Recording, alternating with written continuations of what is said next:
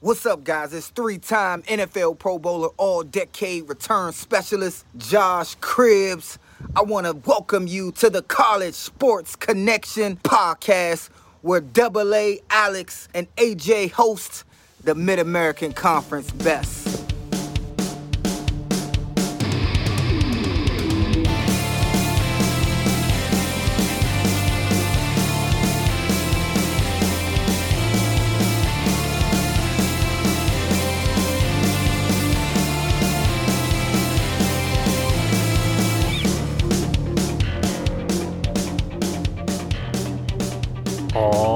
Right, everybody, welcome back to the College Sports Connection podcast. I'm your host, Alex Captain. Joining me, as always, it's AJ the Guru. What's going on, everybody? AJ, this week we have our first broadcaster on the show and our first representative from Ohio University. Ladies and gentlemen, this week we are welcoming the voice of the Bobcats, Russ Eisenstein. Thank you so much for joining us, Russ. Alex and AJ, thank you so much for having me, and and I'm uh, I'm challenging all the rest of the voices in the MAC uh, to get on this uh, podcast as well. It's a fun time. This is infotainment personified. This is information and entertainment in podcast form. That's what that's what they tell us. I, I got into podcasting because I did radio. I did high school radio in Fort Wayne, Indiana, and so I get the whole radio thing. And it's I didn't know I would love it as much as I did until I started doing it, and it's a blast. Yeah, it is. Well, It really and that is. was and that was kind of our whole story is I, I i'm a musician. So it's like hey aj i've got the performer aspect you've got the sports knowledge. Let's uh let's make this work. And here we are almost three years to the day later Oh, wow. ironically. So this is uh this is cool. Great to have you on russ. But let's let's talk about you. Let's talk about you've had mac ties your entire life. You grew up a fan of northern illinois. Mhm. uh how cool was that Uh, you're so you're from chicago you grew up a fan of northern illinois Yeah. why why wasn't it like northwestern or um you know university of illinois like why Sure. why northern illinois Well, it, it was Northwestern a little bit too. Okay. Um, but I, I grew up in Bolingbrook, southwest suburbs of Chicago. Um, my dad went to NIU. Um, he was there for for one year, um, and then actually went to Southern Illinois, and then went to broadcasting school, and then started his career. Um, but anyway, uh, going to games in DeKalb was just something that that I did growing up. Uh, but going to games everywhere now, and that's that's the the rest of the story too. Um, but going to football and basketball in DeKalb was just something that we did as a family. And you you think about the the time that you're in the car, the time that you're going to eat, the time that you're there at an arena or at the stadium before the game. And I'm just so fortunate that I was able to grow up that way with with parents that uh, that uh, understood um, the value of education, uh, understood the place of, of college athletics and, and sports. Um, but breaking the games down as we go to the games, uh, it was more than just, all right, we're going to a game, Hmm. um, but all of that invaluable time that that you would have driving to DeKalb to see uh, Kenny Battle uh, and those NIU teams. Kenny Battle was the first college player ever to do the 360 dunk, and and we were there to see that. You know, we we go back to the John McDougal days at NIU, the early 80s um, and and Northern never should have left the MAC, uh, and I think it set them back a little bit in a lot of ways.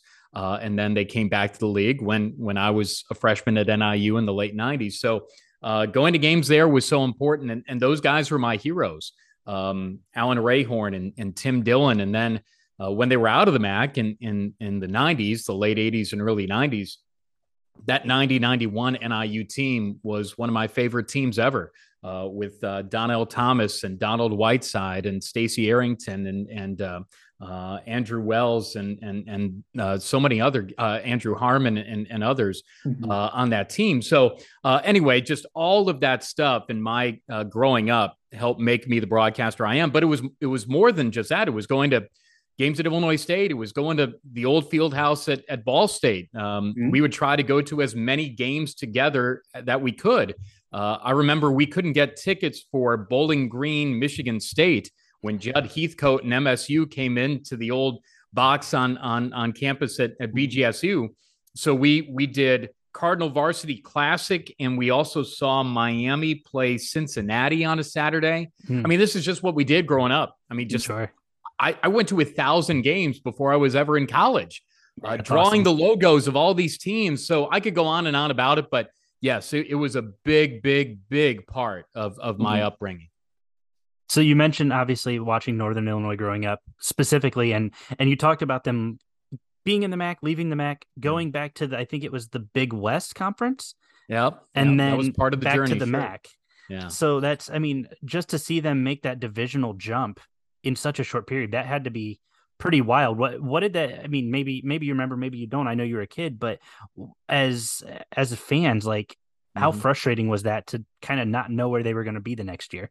Mid '80s, um, a lot happened there uh, in DeKalb mm. um, mm. with uh, change of athletic directors and change of vision and um, and where they thought that things were going to go. Th- there was a time there uh, where Northern thought that they could have been the ninth member of the Big Eight um, mm. the Chicagoland market mm. and all that. It, it, it wasn't. I don't know how much traction it really had, but there was stuff written about maybe that could be a possibility. And remember, that was a time when Kansas and Kansas State was really in the infancy of of trying to get their programs going in the right mm-hmm. direction. So I guess you could say that you know Northern won the MAC in 1983. They might have been a little bit further along, but there were so many other things that would have to happen field house wise and, and stadium wise. But yeah, to leave the MAC, uh, to be independent, you know, the Big West. I remember listening to Bill Baker and Sid Simmons, uh, the, mm. the former color analyst. Mark Lindo has been on the broadcast for so long, and they were at Big West Media Day, and so you're you're learning about Arkansas State, Louisiana Tech, and New Mexico State, and San Jose State, and well, we used to be in a league with teams that were like right next door. Um, so it, it, was different. And then the MidCon for basketball, that was a great time. You know, the, the women's teams at Northern were so, so good in the North Star Conference. I, I remember games that were sold out against DePaul, and, and they mm-hmm. actually had brawls, like fights. Uh, the, the, the rivalry is so strong. So, you know, it, it, it set the, the program back in a lot of ways. You know, there, there was still some really good football teams there you know, Stacy Robinson and quarterback running the yep. wishbone. And mm-hmm. I remember there was a time they beat a, a ranked Fresno State team. I'm never going to see a game like this again. I think 90 or 91, they beat Fresno State like 73 to 10. Oh, wow. And they could have scored even more. They had 700 yards of total offense in the game. Uh, but anyway, yeah, getting back to the MAC is where where they needed to be, uh, and it's been a good marriage. Um, you know, leaving the league in the 80s, getting back in the 90s, mm-hmm. and now where Northern's at is pretty cool to see. And it's it's cool to broadcast these games as well at Ohio against NIU. And I get the question often, who am I rooting for? Well, of course I'm rooting for Ohio. I mean, I, I want Northern to win every game they play when they don't play Ohio. And I'm glad Naturally. Ohio got the win this past Saturday. Naturally. Um, so back in the late 90s, early 2000s, you watched a player who we've become good friends with, and that's Coach Thomas Hammock. Yeah. You know, we, have had him on the show a few times, and you know, talk to me about because I, you guys know him as a coach. You know, what was he like as a player, being able to watch him? Yeah, he just hard, hard nosed um, just tough and physical. And he was on some very important teams for Joe Novak. Yep. And Cary Groth and the administration at Northern deserves a great deal of credit because they stuck with Joe Novak. I was there, and my parents were there. I was a freshman at Northern when the 23 game losing streak ended. Um, it was against Central Michigan. It was mm-hmm. it was um, a, a, day that there was a lightning delay, um, as well. And and it, it, was just one of the amazing things there in 1998 that the losing streak finally ended, and Joe Novak got traction there. And you know, Thomas was a part of a, a team that you know beat uh, Wake Forest, and um, so they they just really put it together to to launch what this current Husky program's all about now, and and the hard way and and all of that. Yeah, you're you're you're talking to a guy and seeing a guy coach that was a player that that laid a, a very important foundation for what this program, Northern program, is right now. Um, and so, as good of a person as you're going to find, a tough year for the Huskies for sure, and, and we saw that here in Athens this past Saturday.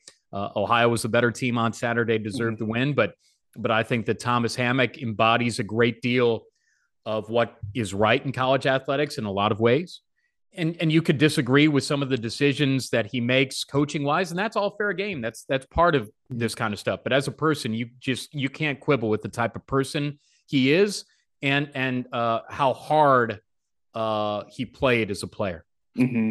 i mean every time we've spoken to him he's been nothing but just first class. Just anything we want to talk about, he'll talk about. Like Yeah. just, and, then, and I didn't realize this until after I spoke to him the first time. Is you know I lived in Fort Wayne for five years. He went to high school in Fort Wayne, Yeah. and so we knew the, Yeah. The Luers High School. He knew the TinCaps, and, and then the Komets. So it's like we got to talk about that kind of stuff and things. I'm sure he doesn't get to talk about a whole lot. You know, being at NIU. Sure, and and and that's the other part of it too. You know, at that time, uh, Joe Novak and and his staff putting together the the the foundation of the program and doing it the right way, and so the success that Northern had, um, a lot of it was built on the shoulders of of those types of players, of the Thomas Hammock and and all the rest of the guys. So 2003 and beating Alabama, Iowa State, and Maryland doesn't happen unless Thomas Hammock and Joe Novak as as player and, and coach get things going in the right direction. And, and that Northern team, they had 10 wins. There were three sellouts that year, um, ranked victories. That is the last 10 win team ever to not go to a bowl. That team didn't go to a bowl game. Um, Wow. And nowadays, that's like, how is that possible? Well, Yeah. that's just the way it was structured back then. And and those were some good MAC teams. Now the Bowling Green team that that beat them and and Toledo as well. So that was a good time for the MAC, and Northern was a big part of that then Sure. too. And now, you know, in, in my current occupation, in my current job, um, that was an important time leading into Frank Solich being hired at Ohio in 5 So, you know, it, it's um, it's really amazing to see the league growing up as a fan and being in it as a broadcaster as well. And it's a unique perspective for sure. Mhm. So Now, how many times in your life have you have you had to explain what Saluki is to somebody? A, a lot, a lot. So the the origins of the Saluki is one, and then uh, why the Saluki came to be for SIU for for two. Uh, long story short, uh, there was a drought in the Midwest. Southern Illinois was fertile and green, much like Egypt and Africa, right? Mhm. So uh, it was referred to as Little Egypt, and and the Saluki is the oldest purebred dog in the world. It's one of the fastest animals in the world the floppy eared dog. And, and so going to school in Carbondale um, was not all that much different than, than what I saw in, in the foundations building Northern athletically. Because Jerry Kill was a head coach I worked with as a student broadcaster in Carbondale. Mhm. And uh, I actually just listened to a piece today of uh, when Southern broke an 18 game losing streak against Western Illinois. And that's how Jerry Kill and the Salukis they, they started to to gain some traction, right? And uh, turned into a heck of an FCS football program, Mhm. new stadium built, and all that.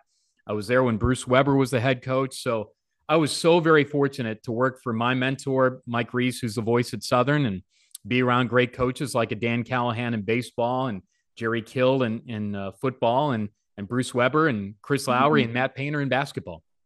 Sure. Um, here's a high, uh, going back to the little high school here for a second. Uh, we have a family friend of mine, Ken Leonard, the head coach of Sacred Heart Griffin. Oh and wow! talk about the athletes in that whole part of Illinois just Yeah. growing like crazy. I mean, he wins. He's the all-time winningest high school coach in Illinois history. Like, and his son coaches at Rochester, and so I mean they battle each other every year in the playoffs to go to state. And just that whole area is just so incredibly blessed with so much high school talent right now. It seems. Like. Yeah, so the, the Springfield area and Sacred Heart Griffin and and, and Rochester, of course, uh, there too have produced a, a lot of not only Salukis, but uh, Mhm. when Southern played Western Illinois a couple of weekends ago, uh, I know that there were so many connected to that area and that program, and so when the game was played in Carbondale, there were so many uh, Springfield uh, folks down there in that part of Central Mhm. Illinois.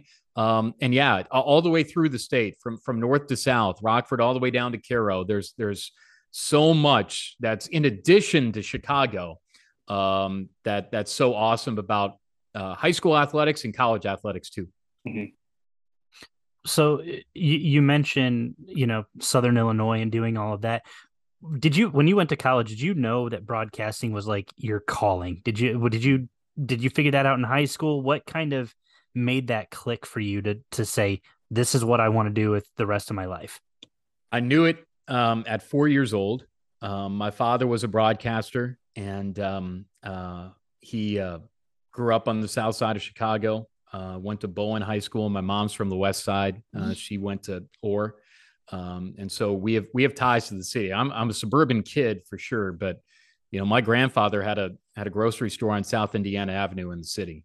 So I'm I'm so fortunate to have all of that in my backstory, but growing up around college athletics, you see so many different people.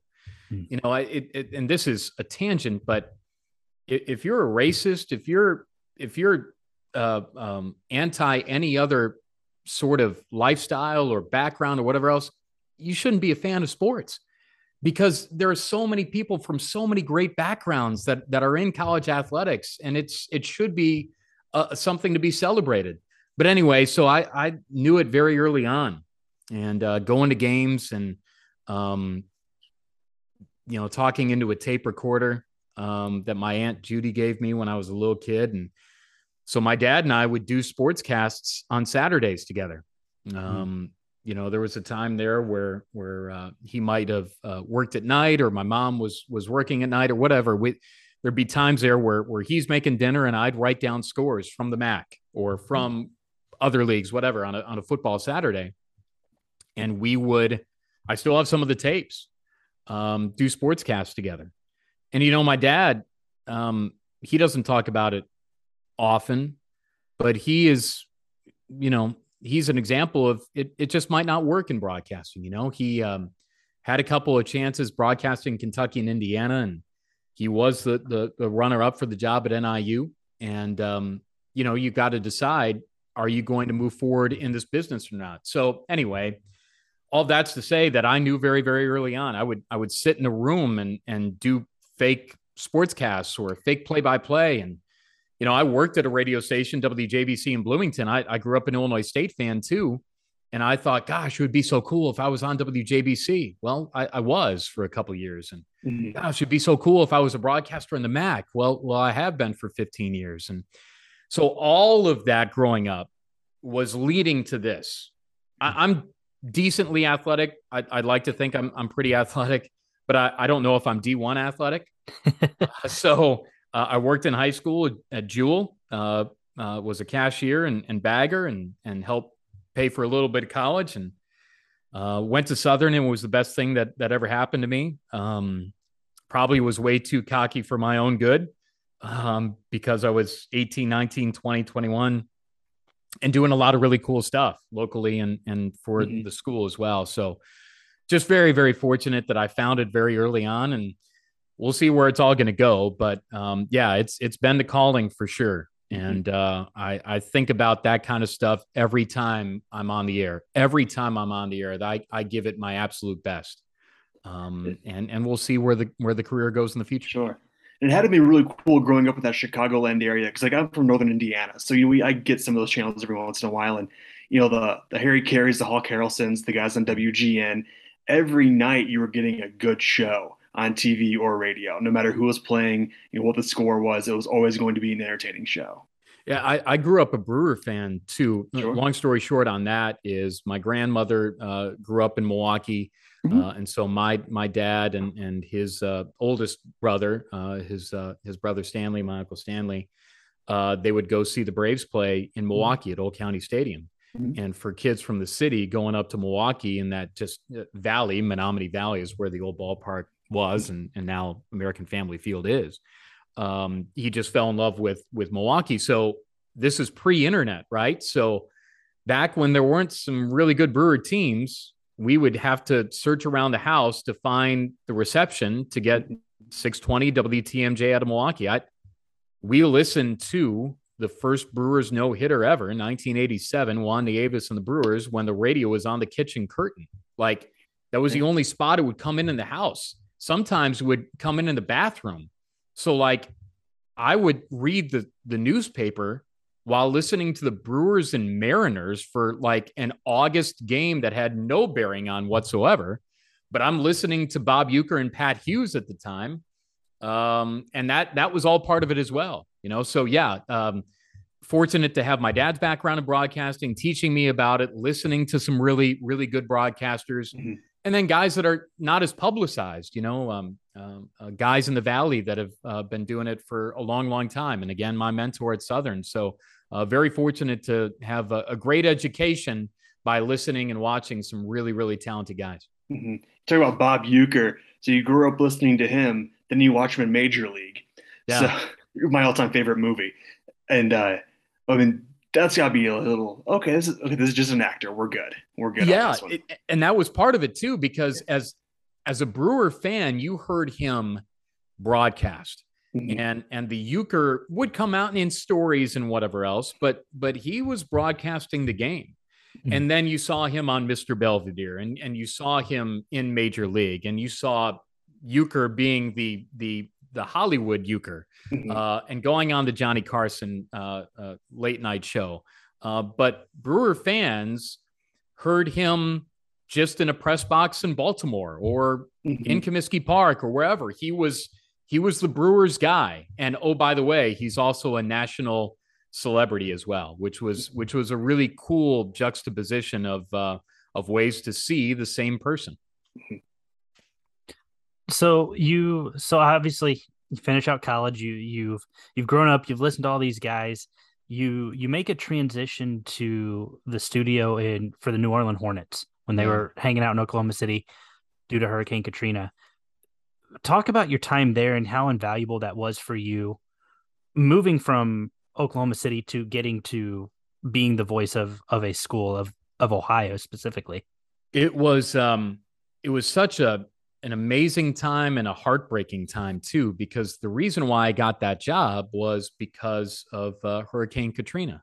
Mm-hmm. Um, I was working in Bloomington, Illinois uh, at the time, and and um, uh, had a parting in ways with the station that I was at, and so um, you know, Katrina hits, and and I'm a I'm a weather nerd too. I'm a geography nerd, as if I need more things to be nerdy about. I've got a lot of them.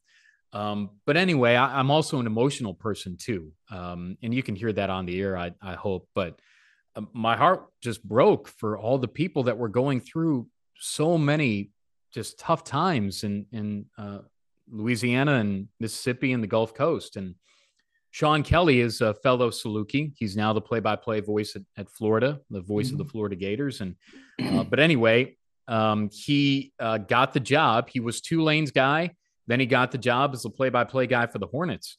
And um, when they were piecing together the network in Oklahoma City, there wasn't a whole lot of time to to quibble about things. Like they needed something. They needed it. Now where are we going to go to find somebody? Hey you know sean gave me a call. And uh, I, I, moved out to norman. We we lived uh, in norman um, and piecing the the NBA network together was amazing. They had to piece together a network in Oklahoma, mm-hmm. but also continue the network in Mississippi and Louisiana. Mm-hmm. And that was the NBA audition for the city of Oklahoma City. And I think that they knew, and, and the hope was obviously the Gulf Coast is going to get rebuilt. So they're going to go back. Mm-hmm. Well, maybe if they support the NBA team maybe there'd be an opportunity for an NBA team to come there. Well, unfortunately, um, Seattle uh, had to lose their team, um, and it, it went to Oklahoma City. I, this is not a commentary about how all that how all that went down. Mm-hmm. I think Seattle should have a team. I think Oklahoma City should have a team too. And so there, there's heartbreak kind of all over the story, sure. right? But anyway, so I'm 25, 26, 27 years old and I'm a part of an NBA broadcast, which is just mind blowing to me. Um, I probably made more money at 27 than I do at 42, right? Um, but there, all the all the options that were there. We started a talk show there uh, on a sports radio station there, um, and uh, did a lot of additional add-on stuff, and uh, to host a monthly TV show, and and to be around, um, you know, the broadcasters in the league you know, Spero Dedes was at the time the the Lakers announcer, and um, Brian Sieman, the voice of, of the Clippers now, and mm-hmm. uh, just you know Joe Tait as as the play by play voice of the of the Cavs. Mm-hmm. Um, so to be around all those broadcasters, interview them, you know, be around practices. Byron Scott was the head coach. Mm-hmm. You know, it was Chris Paul's first couple of years in the NBA. You know, but but still seasoned veterans like a PJ Brown and and and others. Um, it was just an amazing time uh, because there were so many NBA dignitaries that would come in.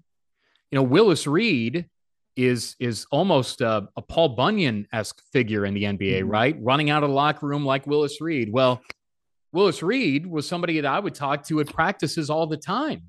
Oh, he was he, he really my my friend at that time, right? So just all the things that happened there. The city was just so alive, and and I do think Oklahoma City and Oklahoma is just a great area, and uh, it was a whirlwind for sure. But at that time, if you wanted to be a play-by-play guy, you had to go do play-by-play. The game's changed a little now, um, where where play-by-play experience I don't think is as important to some teams or or schools as we thought that it might have been. And so I asked the director of broadcasting with the Hornets, I said, What do you think? I want to be an NBA play by play man because I think basketball is my best sport. And he said, My friend, Lou Schumann, uh, guy from the East Coast, director of broadcasting, you want to do play by play? You got to go do play by play. So I made $18,000 and was the play by play voice at Idaho State University for a year. Mm-hmm. Uh, the AD, Paul Bubb, who's now the AD at Western Illinois, very good guy. And he hired me and went out there and I didn't care how much I made. I just was the voice for the first time. Mm-hmm. And that nerdy five, six, seven, 17 year old kid realized the goal that he always wanted to be the voice of a, of a department, a university. And um, that ultimately led me to Ohio. Sure. And it's pretty impressive too. I mean, you've been a Saluki, a Bengal, now a Bobcat. Yeah, yeah. Throw some Redbird in there too for sure. And he's a husky sure. too, you know. Husky. Uh, but you go All back to you know, doing doing games in in high school in, in Southern Illinois. You know, Carbondale High School. Uh, mm-hmm. Uh, I approached those games like it was the NCAA tournament, man. I, I high school sports broadcasting is hard. It's just mm-hmm. hard, right? That the fields aren't lined all that well. The lighting isn't great. The rosters not might not be accurate. Mm-hmm. Um, but it's it's settling in on the foundation of time and score. Where's the ball on the field or or, or floor? And if you if you get that right, you can you can start branching off to do all the other things right. Hopefully, mm-hmm. I'm not I'm not saying I do everything right, but I'd like to think I've got a pretty good idea of, of what works and how good broadcasting should be done, thankfully. And that stuff of being a Bengal, being a Redbird, being a, a Carbondale Terrier, being an El Dorado Eagle uh, has led me to be the voice of the Bobcats and and maybe beyond, mm-hmm. you know, to to be a pro voice, be a Power Five voice uh, sure. someday. Now, I had a good laugh when you mentioned high school being so hard because I did it for a number of years and now it's you know er, all the fans have cowbells and those right. just ring the headphones and it's like okay yeah. because it's going to be a friday night you're going to be facing the sun as the sun goes down sure your early season august september it's going to be hot you have that window open uh, cowbells are going off the mom and grandma are screaming down here it's like oh right. my gosh like doing a game at Mississippi State, huh? Yeah, that's, got to be. I mean, that's impressive. It's sure, absolutely it's, is. High school is tough, it but is. it's fun. Yeah, because I was able to do. I did football, basketball, baseball, some softball. I did a wrestling match once. Oh wow! Did it? I mean, uh, did anybody listen? I don't know, but it was fun and it was interesting. We've done volleyball, all that, and it was just so fun to do so many different things because you and, you learn so much. And that's the stuff. And again, I, I fall back. I, I don't know if nerd is the right word. I just, I just love the fact that local radio is still a thing. Mm-hmm. You know, for so long, I've heard, well, it's going away, it's going away. Well, local news um, and local sports, I believe, keep small town local radio um, alive, and mm-hmm. and it means something to somebody. You know, I, I when I'm at Ohio, I would do the same type of broadcast if I were at Ohio State. Mm-hmm. I I do some of the same things that I did you know, doing high school stuff in central Illinois that I do now. The it, it's important to someone, so you better do your best for that someone. And mm-hmm. and then mm-hmm. obviously, you know, on the pros, the audience is is so large, and at you know schools that have a fan base, it's so large. But you've got to think about those people. Mm-hmm. You know, I broadcast the way that I do to try to do my absolute best to inform and entertain. And now social media allows you to get all that stuff out there. Mm-hmm. And that's the cool stuff about your podcast, too. You're getting Mac fans excited, informed, and entertained about all of this stuff. Mm-hmm. And that's why getting the stuff out before the broadcast, like you know, we when Ohio plays Buffalo, I want our fans to be the most knowledgeable about the Bulls program about the players so that they enjoy the game that they're going to watch or listen to. Mm-hmm. And, and it all goes back to all right, if you're broadcasting in high school, college, or the pros, think about who you're doing it for and why. And if you don't think about that kind of stuff, then you should get out of it mm-hmm. because that's the stuff that matters the most. Mm-hmm. Absolutely. I I wanted to rewind just a little bit back to your NBA days. You also yep. spent some time doing some minor league baseball. Yeah. Talk about a world of difference from going to an NBA court to a right. a short season single class uh class A yeah. uh minor league baseball. How what was that like? Um I think back to that and I think, well, how did I actually get that approved to be able to do it? Um, because during the time there, I, I was I was starting a, a, a radio show, and um, you know maybe I should have given more thought to to everybody involved. I, I don't know if 42 year old Russ would would do the same things that I did at 25, mm-hmm. because there were more people involved back then. And you know, my my broadcast partner on the show, Dave Garrett, who uh, was the voice of the Cowboys. Um, mm. You know, uh, uh, so he he'd done some great stuff before too. And so was that the right thing to do or not? I, I don't know. Um, but it was an amazing experience. Um, but again, it goes back to I gave it everything I had in the NBA. I'm going to give everything I have doing minor league ball. And it was so awesome. Mm-hmm. Like Bull Durham mm-hmm. is a not a hundred percent um, good reflection of, of what minor league life was like, but it's not far off now. I mean, you've you've got ballparks and hotels and buses and bars, and you you kind of rinse and repeat that for at that time was you know 76 games in 80 days or something like that. Sure. Sure. But it was such an awesome thing because I gosh, I, am just adding to my nerd count here, but I grew up going to games in the Midwest League. So every star in the Midwest League from, I, I don't know, the early 80s on to, I guess, maybe 2000, we saw in the Midwest League as Brewer mm-hmm. fans. We go to Beloit, uh, we go to Clinton, Iowa, we go to Cedar Rapids and uh, mm-hmm. uh, Kane County. Um, yeah. And so I saw, you know, Kirby Puckett and Albert mm-hmm. Pujols and A Rod and sure. Prince Fielder and and and all those players. But um, doing minor league ball, I thought would be so awesome.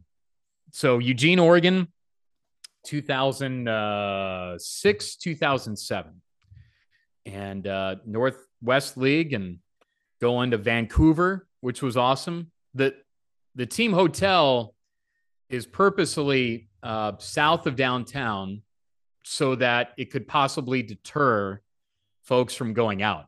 Mm-hmm. Well, you everybody just kind of collects money and you you tip the bus driver and then he drives you into downtown and drop me as hey as long as they make curfew as long as you're doing whatever um hey don't get locked up you're you're all right but but it, that that's that was the balance of broadcasting and and burning the candle at both ends mm-hmm. and uh yeah the the ballparks the experiences the other broadcasters um, I always wanted to sing the Canadian national anthem before a game, and I did uh, before a game in Eugene. I actually um, sang it to uh, uh, the Vancouver announcer beforehand, just so I could sing it to a real live Canadian before actually doing it on the field. Sure. Uh, and yeah, Doug Dascenzo was one of the managers of the team, former Cub, and yep. um, so there's so many things that you see off the field, on the field, but it was just an awesome grind of of a couple of summers there, and mm-hmm. and uh, yeah, there are stories that I shouldn't tell on air, uh, but there are other stories that that you can tell on air. And it was just an amazing experience. That was in Eugene's old ballpark, which burned down. Actually, it was old Wharton Ballpark, Civic mm. Stadium, mm. and um, the noise that emanated from there. Um, I still still remember uh, the banging on the on the wooden seats and and how fun it was. Mm-hmm. Um, but it was just so cool to paint that picture. And that's why I still do baseball today. Sure. I, I sure. do do our baseball here as well. And, and I'd like to think that baseball, uh, I do do well, but to get to the big leagues is like winning the lottery. Mm-hmm. Um, And there are Yeah. so many good minor league announcers that will never do a game in the big leagues. I know that. Yeah. Uh, but there, there are a lot of good ones out there. It's funny you talk about the Mid- Midwest League. I grew up going to South Bend Silverhawks games. Yeah. And so then I moved to Fort Wayne with the TinCaps, who used to be the Wizards back in the day. Right. And so, but I did my internship in college with the Mud Hens and the Walleye. Oh, nice. And so Yeah. you talk about the minor league experience and working in it. To, to this day, I say it's the greatest job I ever had because it's it's minor league baseball. It's just so much fun. The people are excited to be there. There's always something going on. Yep. Because I was in the marketing and promotions, so I was I was throwing the t-shirts and the hot dogs in the crowd. I was in the Yeah. costume, running around the race and run, running around the track. Like there's just a different vibe, and it was just like I said. I'll, to the day I die, I'll tell people that was the greatest job I ever had. it's an interesting dynamic too because the the guys um, and and now uh, girls in the dugout, trainers, uh, medical people, all of that. It's it's a, you're the result matters more to them Mhm. and to the broadcaster probably than it does to anybody else in that ballpark, right? So you've got this dichotomy between yes, it's a show, it's entertainment, but it's also a livelihood, and and and the result matters to uh, certain people there. And that's why it's an interesting juxtaposition of those types of emotions of, yeah, it's a fun time for the fans and t-shirts and all that. Mhm. Well, this shortstop needs to get a couple of hits going here or else he's thinking about his future, right? So um, there's a lot to it. And minor league baseball teaches you a whole lot about life, about Mhm. broadcasting, and about sports in general. Yeah. Yeah. I remember I was in the dugout once with uh, Ezekiel Carrera when he got called up, and like he was just he didn't speak any English, but he was just so excited. He was this little short outfielder who was just so excited to hop on 75 and go north to Detroit. It was one of the coolest things I think I ever saw up there. and and that's why I talked about earlier about the the the backgrounds. Um, I remember I, I interviewed one of our players who had never heard his his voice on on tape or on a computer before Mhm.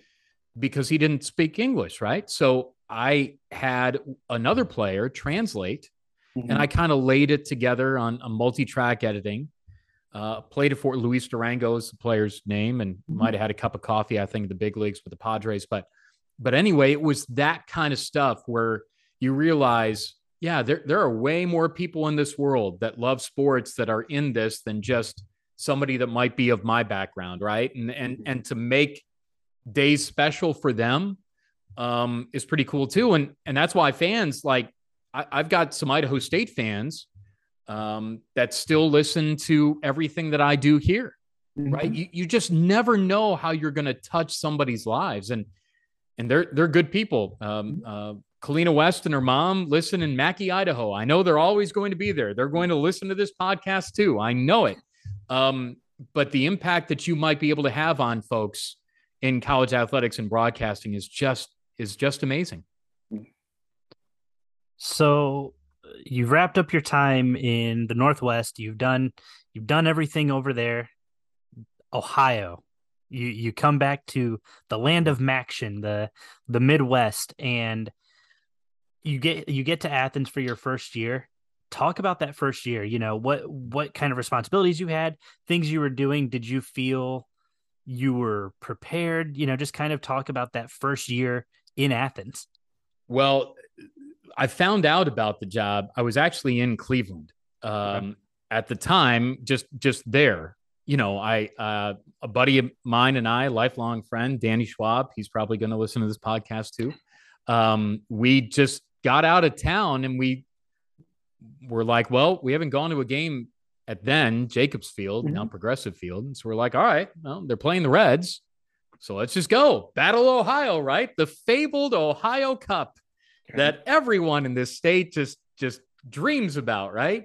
AJ and I talk about the Ohio Cu- Cup quite regularly. I'm a Reds fan. He's a Cleveland fan, so it's Oh. uh it's one of our things too.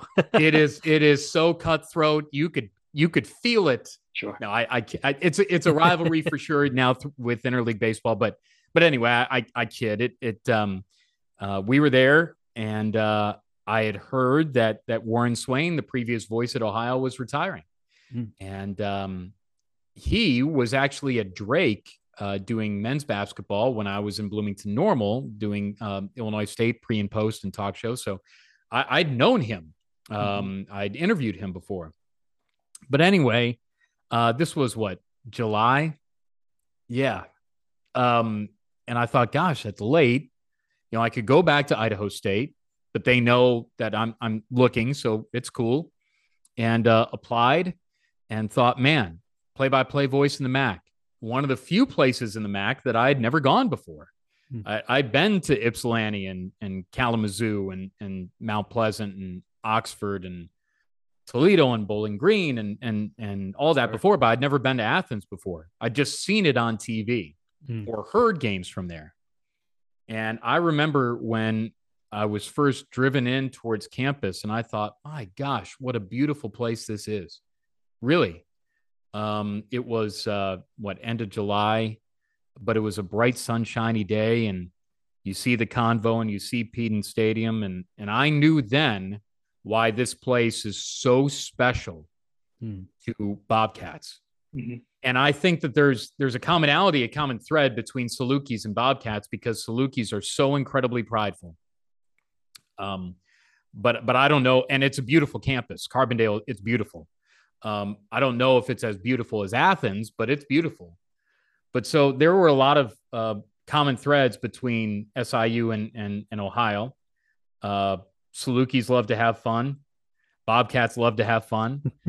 um, and so I thought, gosh, this is a natural. I've got to get this. Like, this is so much me. Well, turned out I got it. And um, Chad Brinker was a, a, a former Bobcat football player Okay. He was going to be uh, the the analyst. Well, he had another job that was kind of evolving, and and he couldn't do it anymore. And so, leading into the season, I didn't have an analyst. Well, anyway, I had met Rob Cornelius at a party in Charleston, West Virginia in 2003 during the three months that I worked there. Rob's a, a West Virginian and Bobcat. And I heard the name like somebody had mentioned him. And I thought, gosh, I know that name. Mm-hmm. Well, anyway, it was the guy that I was talking about Mac basketball with at a party in 2003 around a blender in Charleston, West Virginia. I thought, man, this guy knows about Bonzi Wells and he oh, sure. knows about, you know, Mac basketball and football. That's him. well, anyway, our first game together was uh, at Wyoming and I I wore a suit for every game back then. Mm-hmm. Um, and I it was like 90 degrees in Laramie. It was a close loss. Ohio, I think, lost like 31-30 or something like that. That was a that was a good 08 team that only had four wins. Mm-hmm. But anyway, all of that was how I thought that being a voice should be was what I wanted to establish in year one. And it was different than what a lot of Bobcat fans had ever heard before. So I got flack because it was different, right? Well, now the different is, I think what's what's accepted, what's mm-hmm. expected, right? The production, the Rob and I talking about what we're wearing, uh, talking about where we go in these Mac towns, and oh by the way, you're going to get everything you need to know in the broadcast. So the foundation of it all was laid in that 08 season, and, and thankfully Rob has enjoyed this enough to want to continue doing it with me and we're we're different people but the commonality again is we love good broadcasting mm-hmm. we love sports and we want to do our absolute best and and the russ and rob with bobcat football and basketball is i i hope turned into a pretty special thing and and he's a big part of it Good. And take me back to 08. You know, you're sitting there, you're new to OU and you talk to Frank Solich for the first time. He's a guy who was known all throughout college yeah. football. Larger than you know, At that time, he probably still should have been the head coach at Nebraska. If right. you ask Nebraska fans, he still should have been their head coach. Yeah. But talk talk to me about that first conversation with him, a guy who's so knowledgeable about the game, who probably has stories to last a lifetime. Sure. Um, well, the first interaction I had with him was on the interview, um, and I'm I'm in a, a suit and I'm brought up to his office at Peden Stadium, and I thought, oh my gosh, I I'm gonna I'm gonna interview with Frank Solich. Like, what is he going to ask me? Like, what does he want out of his broadcaster? And I'm young and brash, and this is what I really feel broadcasting should be. And you know, uh, I'm I'm an uber outgoing extrovert. Frank would say, and I'm not I'm not saying anything that he wouldn't say. I, I don't think he's that extroverted, right? Mm-hmm. So I was worried about that. Like, how is he going to perceive me? Like my emotion, my excitement, my exuberance, and and he's, you know, very much um, old school. Um, I don't. He doesn't let his emotions show often, right? That's why it was so cool to see him this past weekend. Just mm-hmm. an ear to ear smile when the when the field was dedicated for him. Um, but we just talked about. I remember it about how I broadcast about you know aim, uh, gaining the trust of of him and and his program. Um, and it just kind of evolved from there, right? You you don't realize when you do a radio show with someone of legendary status necessarily every time that he's a legend, right? Mm-hmm. He's he's a guy that's a head football coach who's in a chair next to you doing an hour radio show. But then you kind of realize, man, this guy is a legend and he's mm-hmm. forgotten about more football than I'll ever know. So sometimes we, we would have talks about how I ask a question and was that fair or not? And you know, I still think to this day about some of the things that we talked about, about how I handled some of those early years. Um, and me still doing it and me hopefully getting better at it in some ways can be attributed to how I covered uh, those early, you know, Frank Solich teams.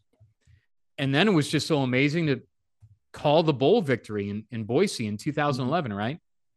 And the the juxtaposition i've used juxtaposition like a all mac level here like mm-hmm. set a record for juxtaposition it's a record but, on the show that's for sure but that so 11 season think about this growing up a northern fan okay ohio's up at halftime 20 to nothing on niu and mm-hmm. if folks ever wanted to know how i would handle a situation of ohio playing northern listen back to the exuberance the euphoria for the Bobcats being on top of Northern at halftime, and then the utter despair at the end of that game when there was a field goal to win Northern's first MAC title since 1983. You could hear Rob and my hearts breaking on the air. Hmm. And then, oh, by the way, my parents are on the field. I see them after the game celebrating a victory.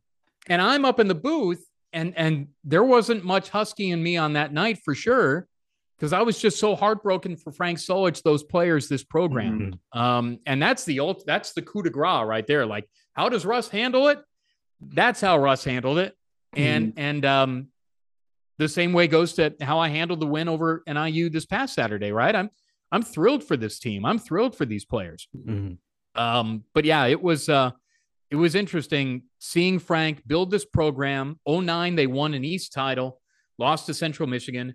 11 mm-hmm. were in the MAC championship, and then that happened. Um, and I just wish for Frank in this program and for these players and these fans that that they could just somehow get it done.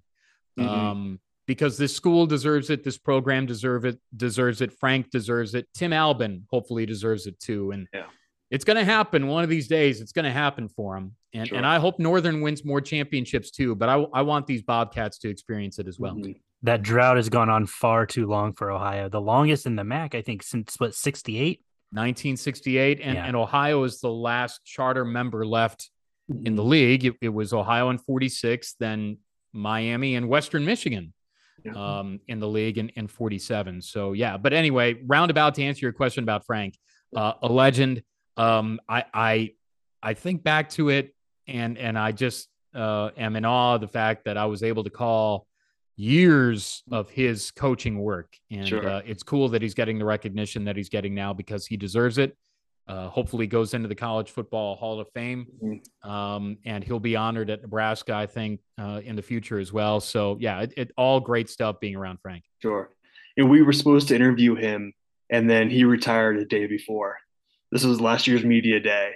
And so we we had talked to Jeremy Guy. He he goes, give us a list of people you want to talk to, and, right. and Coach Solich was the he's our still our number one. He's yeah he, was, he was, our number one. I've day. got that list still, and yeah, he was like highlighted this, and we I put it in the email to Jeremy. Frank is like the guy we want to talk to. I mean, we want to talk to everybody else if we can. Frank's the guy because we knew that like his time was coming to a close. We didn't yeah. think it was going to be, you know, that week. Yeah. Um, but we we knew his time was coming to a close. So we said, Jeremy, this is the this is the one guy we want to talk to. And we had him ranked above the commissioner. We're like, we want to talk to Frank Solich. Sure. And then uh and then the announcement comes and we're like, well, what do we do? yeah. That was such a, a, a, an interesting time, a crazy time. Yeah.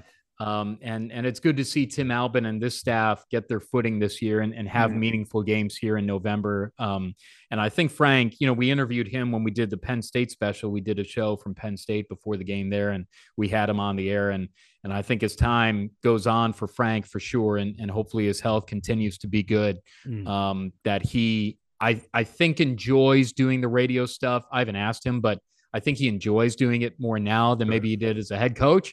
Uh, but he he's he's a he's a more fun person than he would publicly admit to. I think I I it's it's fun to get a good uh, uh, ear to ear sort of grin mm-hmm. from Frank, and that's how you know that that uh, he he's really enjoying it. And uh, hopefully, you guys do get a chance to talk to yeah. him because he's a good person and, and a legend for sure. Yeah.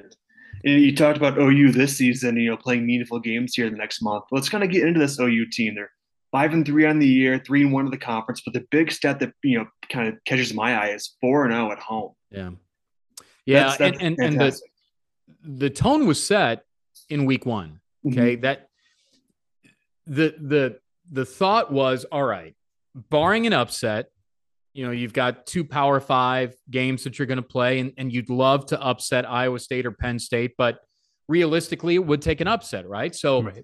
the toss up game, even though as an FCS guy, I knew that the Fordham game would be hard, and man, was it. Um, you know, but Ohio got some breaks that they probably deserved in that game. There was a drive for Fordham where penalties took him out of the mix, and Ohio scored and won the game late. Well, that F- FAU game was the tone setter because that was all right. Can you be two and two in non-con, barring the upset against a, a Power Five, and then you roll into the league. And this year, we could talk about the strengths or weaknesses of the league.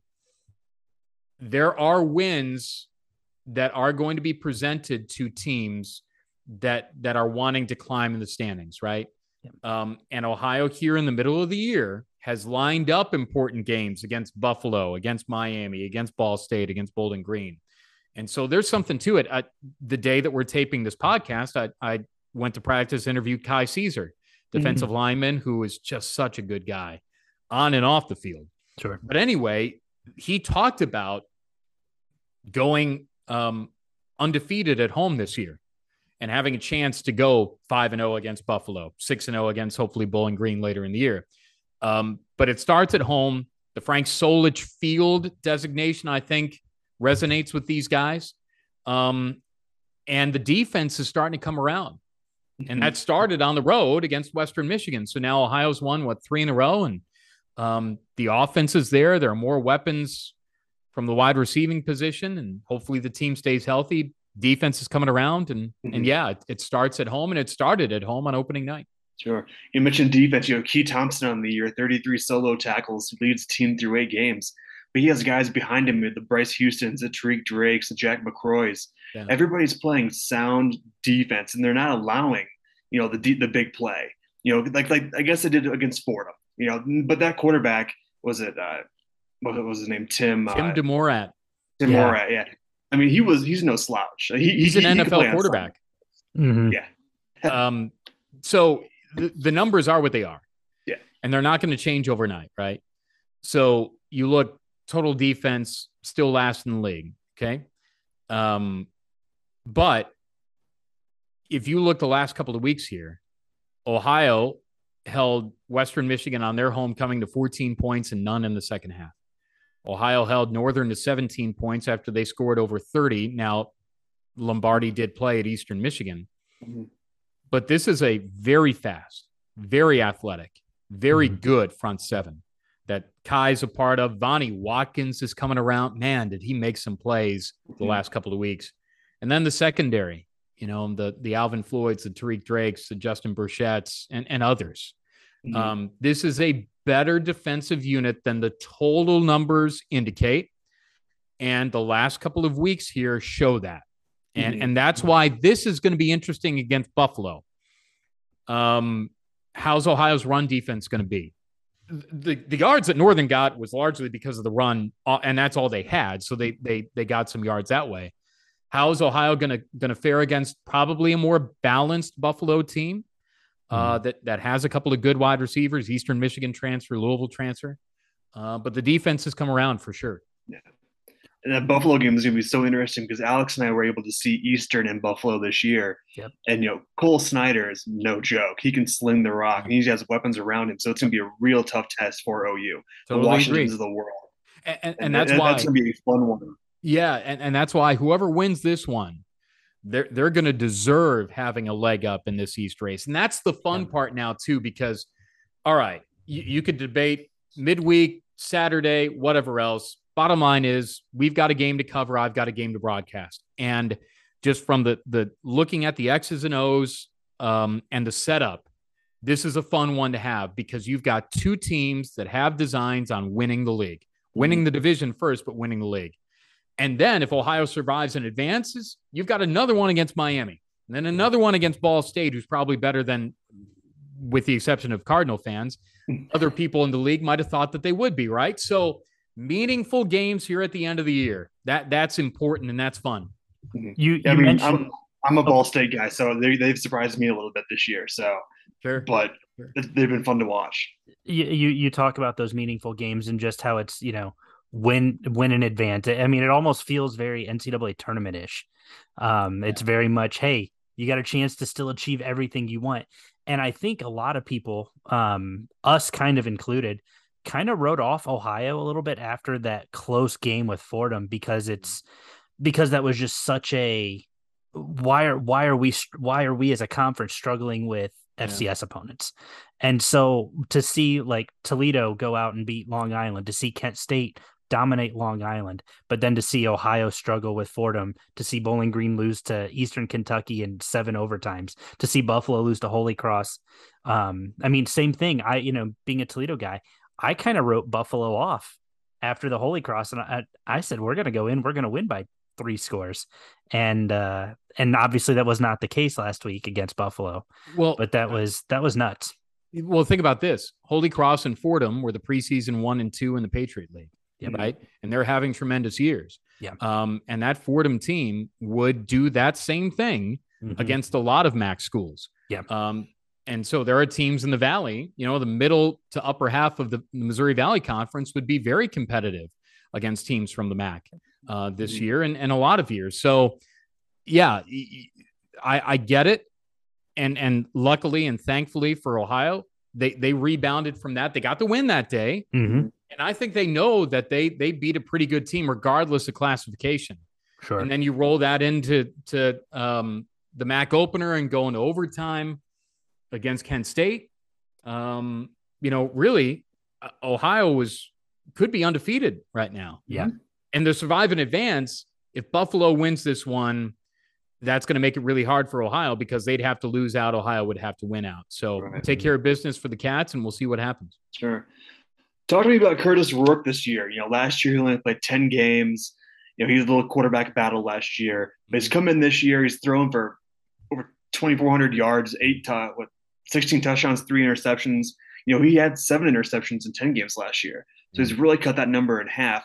What are you seeing from the press box? You know, you, Coach Albin's been in the program, so he knows him.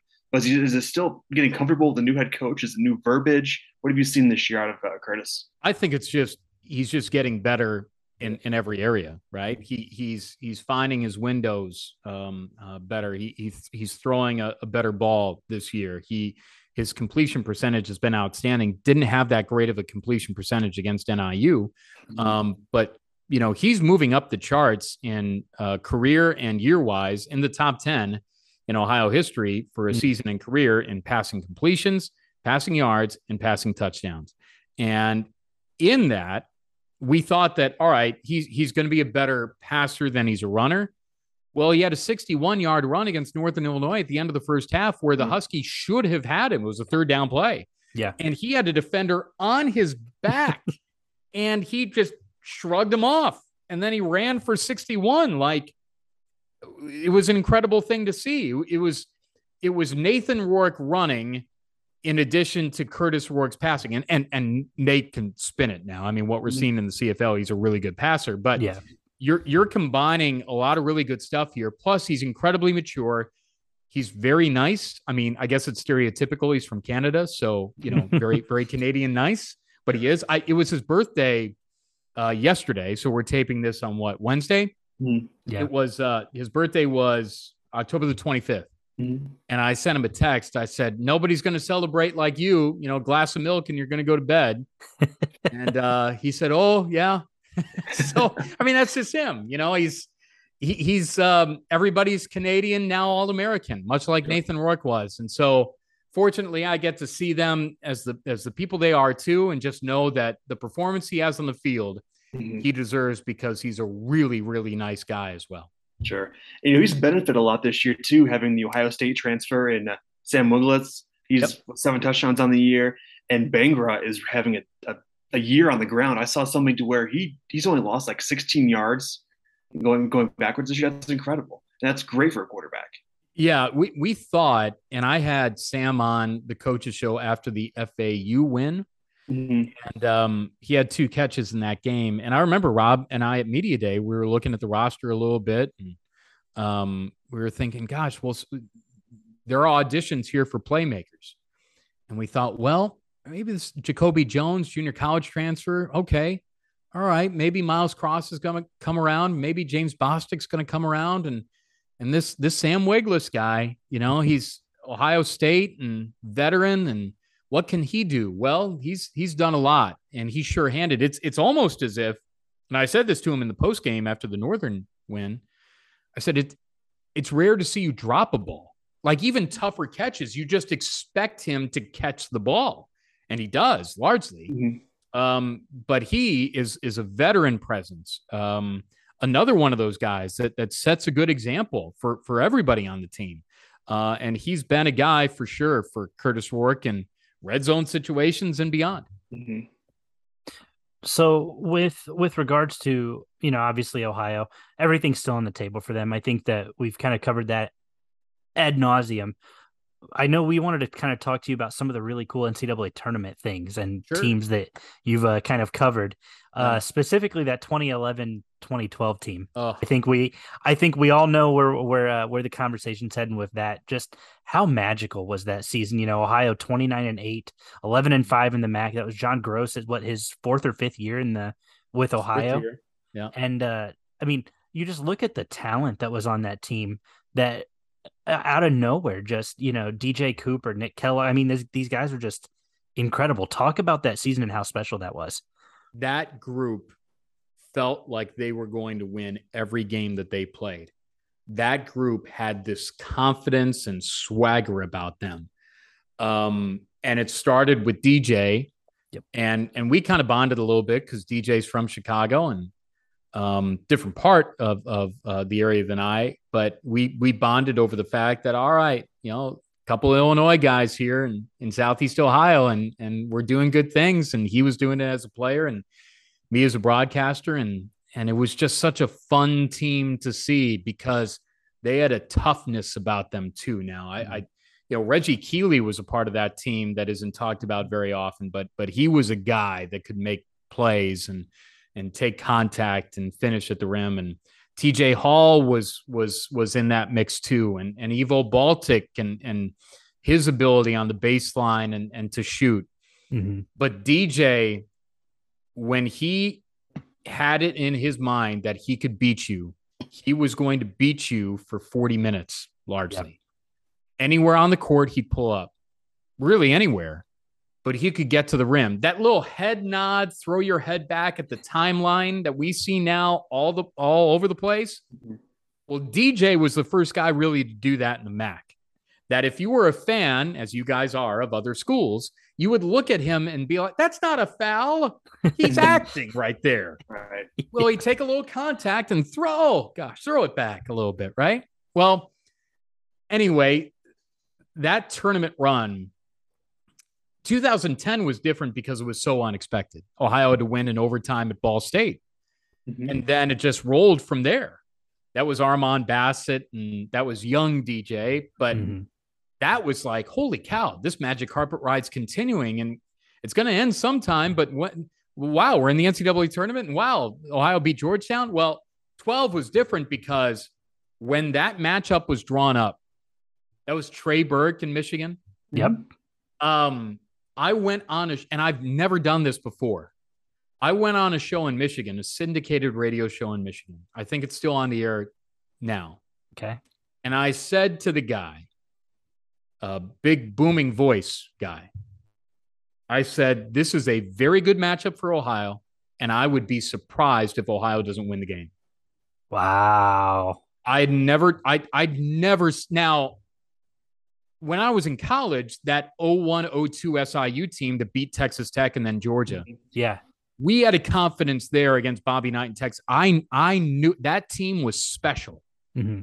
And that was in Chicago. And I thought, all right, there are Saluki fans and Illini fans are going to be for us and we're going to win. Well, they did. And then they beat Jim Harrick and Georgia. Um, then this 12 run, it felt like that.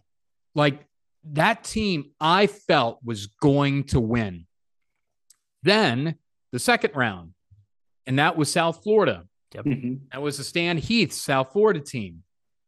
And a six or eight point lead in that game was like 18 or 28 because of the pace that they played, right? Mm-hmm. Well, Ohio's guts and toughness and that that Groce stare yeah, mm-hmm. it, this is a podcast, so you can't see me doing it right now. But but but he had that kind of growl and snarl, which he's sure. toned down a little bit at Akron, but he still does it a little bit. Mm-hmm. Well, anyway, that team emulated that. And and again, back to the Bobcat fans having fun. Uh, I don't know if you know this, but Nashville's a really fun town. A yes. bit. Yes. yeah. So um, combined with the St. Bonaventure fans, who are a mm-hmm. really good time too I think Bobcat fans and and Bonna fans drank Nashville out of beer that weekend. Had to have. because it was it was just incredible. Well, mm-hmm. so and and then as a broadcaster to tell that story and to be in a suit and I'm in Nashville and it's NCAA tournament and all right, let's run back to the hotel and then let's go out right after that and let's do it again. It was just it, it was so pardon the pun, but hit all the right notes in Music City. I mean, it was mm-hmm. just, and then obviously I thought of the Sweet Louie for the Sweet 16. I, I mean, I thought about that like a week ago. Sure. so, you know, uh, it, everything combined there from the team to the broadcast and, and the fun that we had. And there wasn't a lot of sleep. And then to go to the Sweet 16 and be in St. Louis, the, the town where the MVC tournament is, and an important town for Salukis for sure. It was like, it was a home game for me. Mm-hmm. Um, worked out at the gym that I work out when I'm there. And at that time, there was a barbecue restaurant that, that has ties to Southern Illinois that was open. So I went there for lunch and the game went to overtime and DJ Cooper shot. Again, it's a podcast. So, but I, you could see f- finger wise, guys, like mm-hmm. this close. If it was just that far down on the backboard, it would have banked in and Ohio would have had one of the greatest NCAA tournament shots in tournament history. Mm-hmm. But to take top seeded North Carolina to overtime. I mm-hmm. I've teared up on the air a couple of times. Mm-hmm. And when that team left that court on that night, I teared up um, because they gave it everything they had. And, and the Bobcat fans were so awesome. Mm-hmm. And it was just so cool. And then uh, going out that night and just kind of decompressing was fun too. But then we got on the plane and kind of figured that that John was was going to move on and and he did and you know did good things at Illinois. Now he's at Akron. So it um it was a wild, wild, wild March Madness ride. Sure.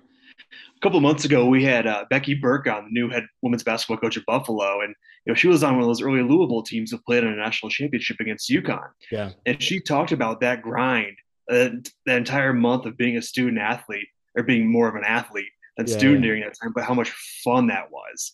You know, they played UConn like three times that year, and UConn didn't lose a game that year. Yeah. And that was like early Maya Moore. And, and of course, Gino doesn't lose a whole lot of games to begin with, but she talked about the whole grind leading up to that national championship, just how much fun they had as a team. And I'm sure, you know, the media, the broadcasts all got to be part of it as well, similar to what you did. So part of that too was I convinced my boss, now the AD at High Point, Dan Hauser, that Rob and I needed to be at a hotel that was right by the arena, the team hotel. So in 10, we were lucky because I don't know how we won the, the hotel lottery then, but we were in downtown Providence. Mm-hmm. I think Tennessee was out by the airport. Like okay. they didn't get to experience, and Providence is a great town. Mm-hmm. Well, anyway, I convinced my boss, I'm like, we've got to stay by the arena because you know press conferences and doing things down there and right well if you're familiar with the layout of nashville bridgestone mm-hmm. arena is right on, right broadway. broadway. yep well our hotel was a block north of broadway sure. so we had the best hotel of anybody in the ncaa tournament right because you're burning the candle at both ends. I'm still doing all the production, and I I remember I used a, a Rascal Flatts song uh, uh, with with the banjo uh, for for that, and um, uh, I, I think I used a Jason Aldean song, mm-hmm. which I can't do anymore because we don't have the rights to it. And I don't know if we did then, but anyway. Sure. Um, sure. But so you're doing all that and you're you're doing high level broadcasting and you're there in that moment and there are bobcats around and you're just having so much fun and oh, by the way, the team's winning and we get to stay. Yeah. I, will be forever in debt to those guys in that team because they got to create um, just an incredible experience, not only for for me and for Rob, but for Bobcat fans all over. And that ride, man, it, it was it was a green carpet ride for sure. Mm-hmm. Did you have that same feeling in 21 knocking off Virginia? it was different then because it didn't feel like the NCAA tournaments of the past, right? Mm-hmm. So you were so locked into the game that you didn't have a lot of the other stuff that you're necessarily worried about, right? Mm. That team was so good.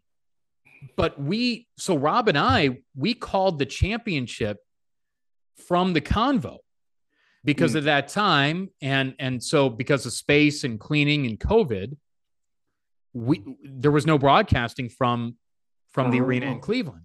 Okay. Right. so so rob and i broadcasted that championship game from the convo. Wow. We're in an empty 13000 seat arena.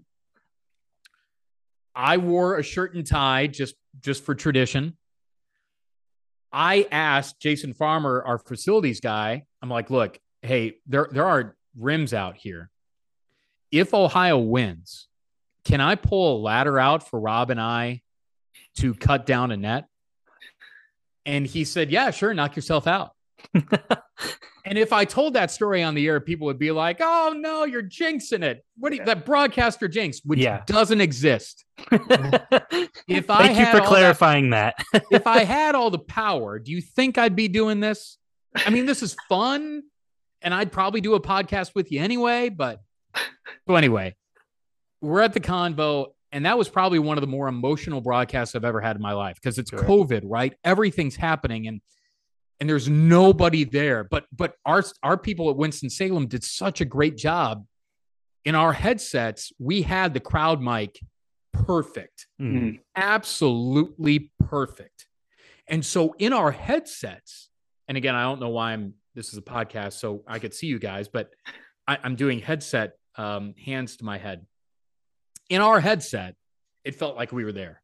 That's awesome. And I remember like Dwight Wilson had this uh, like a power take, and it was an and one. And I remember I growled. I'm like, don't you dare do that to Dwight Wilson. Sure. If you better, if you do that, you better bring it stronger than that. And I'm screaming in a 13,000 seat arena because all of the emotion of the whole year is coming out in the form of that broadcast and what mm-hmm. those guys did. And it's really unfortunate because that team deserved to have 8,000 Bobcat fans in Cleveland. I mean, imagine that. Mm-hmm.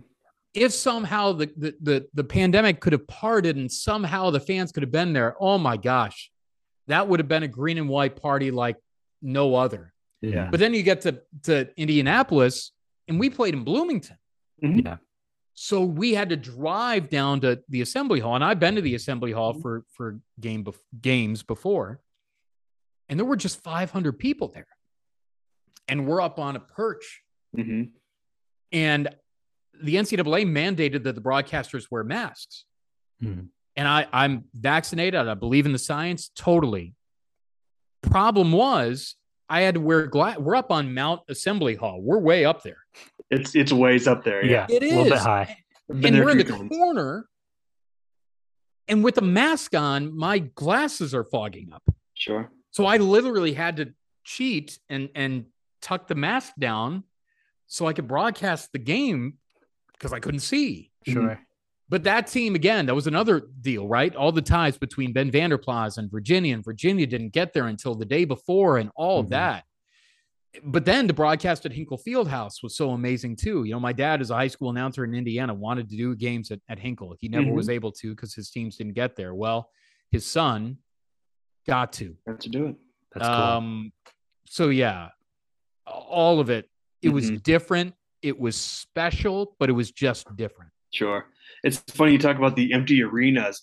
Alex and I's first game attending as media personalities was a Ball State Buffalo MAC championship in Detroit, Oh, Ford wow. Field, with no fans. Yeah. it was eerie. That was When I- something else. we Right. so we, we get there you know because again our first ever event you know we want to get there early we want to show up have our stuff ready to go Yeah. and we get there and uh, you know how i mean you've been to hundreds of football games so you know how there's you know fans in the concourse you know Sure. loud noise music everything we get there it's a ghost town none of the concessions are open half the lights aren't even on. Right. um it, so we get there and we're just kind of walking around. There are there's not even security like saying hey you can't go here you can't go here. So we walk down and get pictures right by the field Yeah. because we're like we're here this is cool. Then we go up to the press box and uh, it was eerie. I almost it felt almost illegal for us to be there because it was just the teams the uh the mac administrators a few media uh, outlets i think there were maybe maybe 30 people there for media sure. um and then the officials and that was that was pretty creepy you go back to the the the MAC tournament that wasn't in the, Yeah. the 2019-20 season. Well, Yeah. we were out to dinner the night before Ohio was going to play, and we were watching. We were at Barrio across Mhm. from the Mhm. uh, arena, right? And that's where literally almost we go for every meal. Yeah. Um, so good. Anyway, and they Yeah, pour a good drink too. They do. But but we're Little bit. watching the whole rest of the sports world shut down. Yeah. And I remember going into the hotel. Uh, you know, we we had the room and we were at the Res Inn uh, there, the Residence Mm-hmm. Inn, and Chad Bush, who who then was was broadcasting Eastern Michigan, and Jason Arkley, who was our, our beat writer, and, and Rob and I were were there in, in the room. Um, we we got an upgraded suite, which was really cool. but so I'm ironing a shirt for the next day, and I'm thinking, well, why am I why am I ironing this? Like, there's going to be nobody there, but it's it's what I brought. You know, I believe in that. Mm-hmm. And then all of a sudden, we're on the floor. You know, Ohio had a scrimmage, and that was that tournament. You know, and and we left, and the whole world, you know, all that happened after that. But long story short, hopefully, we never repeat any of that ever again. right No. No. Yeah, we were. I think Alex and I we were actually getting ready to go to Cleveland for that tournament, Yep. and then I think I think it started on what like on a Wednesday or something like that, and then Mhm. that Wednesday night or whatever it was, they said, "Yeah, no tournament." It's like, oh wow, okay. We had Tricia Cullop on from toledo Right. uh that summer of covid and she talked about you know she's like you know i've i've had teams where we've not won the tournament um but i still see the bracket is continuing they have the next team advanced on the bracket she said that was the first time she's left an arena where the bracket wasn't in process of being completed Right. and she said that was such a weird thing for her So during that too, we were on the air because we were, Ohio was going to play the first game against Akron, and actually the day prior, I I did color with with Chad for the the Eastern Michigan women's game.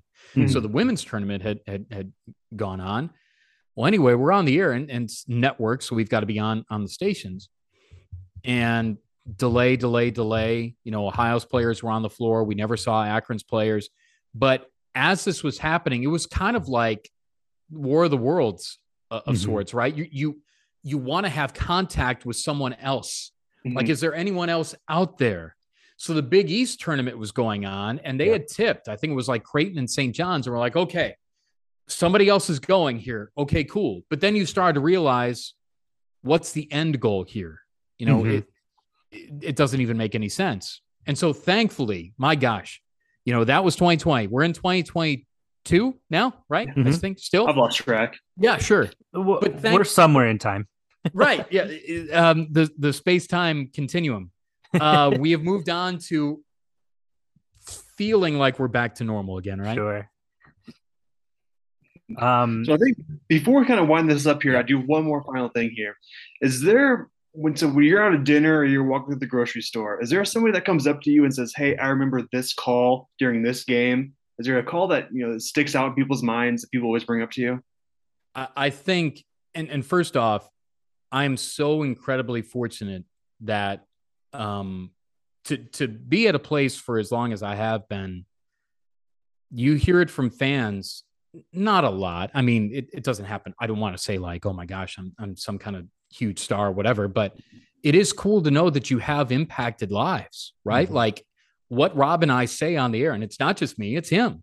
Um, our broadcasts do have an impact in this fan base, and it's so cool that we have brought these games to fans all over the world, right? Like, and that's Mhm. the amazing thing about this podcast can go anywhere. Our Mm, broadcast sure. can go anywhere now exactly. And what we do impacts other people. But yeah, like that 2012 run. So what that was 10 years ago, right? Mhm. So you've got kids that were in school then that might have kids of their own now Mhm. that might come up and say, I listen I listened when I was a student and I still listen to you guys now. That's cool. And so it's not necessarily, yes, I was at Kroger one day and this person came up to me then. It's just a collective of, yes, it's happened. Yes, it feels incredibly awesome. Mhm. And again, you know, we're, we're in the MAC, right? So, so our fan bases aren't as large necessarily as the Power Five schools, but our fans are incredibly loyal. And, and as long as they know that you care and that you're giving it everything that you have, the same thing with our student athletes and coaches. Um, they will they will remember you. They will care about you. And our fans here, Bobcat fans have. And and I'm no matter where I go in my career, and we've talked about. It, I mean, I've I still have career goals. Um, I'd, I'd like to make a lot more money for sure. But as long as I'm at Ohio, I'm going to do my absolute best. And and those are moments. You know, the people that listen in Idaho, my parents back home, my parents listen to every game. I, I, I my dad wanted to do this, Mhm. and so I do all of this not only for me but for all of them too. Sure. Mhm. I think it's a great way to end it. Yeah, I think so. Uh, Russ, I mean, this was this was an excellent opportunity to have you on. We really appreciate you taking time out of your busy schedule Oh, uh, to not that sit with us and uh, and talk some Ohio and broadcasting and everything in between. This is a this is a great night. Thank you so much for joining us.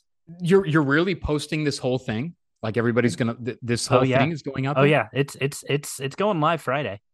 ninety minutes of three sports cool guys Yeah, talking about the Mac and broadcasting. We're, we're low budget, so we don't want to have the technology to edit. So Yeah. we just throw it out there. we w- nobody pays us to do this so like you're definitely like doing way better than we are we pay ourselves well, you you you all have real adult jobs, right? This isn't a this isn't a real adult job. This is some kind of fantasy land. Yeah. Um, but but congr- but I want to say too, congratulations to you guys.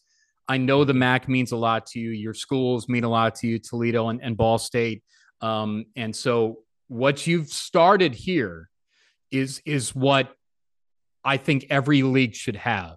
Mhm. Dedicated, level-headed, sane, probably cool individuals. I mean, he doesn't know us very well like- does he aj but but but really this kind of stuff is so important that that every school every conference uh, conference should have guys like you guys that care about the league love the league want to promote the league We'll be fair in promoting the league i mean you'll talk about tough stuff too i know um, but congratulations on what you guys are doing because that's it's really cool too Appreciate it. Yeah, we definitely appreciate that. AJ, that's going to wrap it for us this week. Uh, I've got nothing else. I'm gone. Um, I'm hungry. I haven't had dinner yet. no, fair enough. So, guys, thank you so much for tuning in. We'll see you next week. This is a this is a great show. Looking forward to next week. See you then.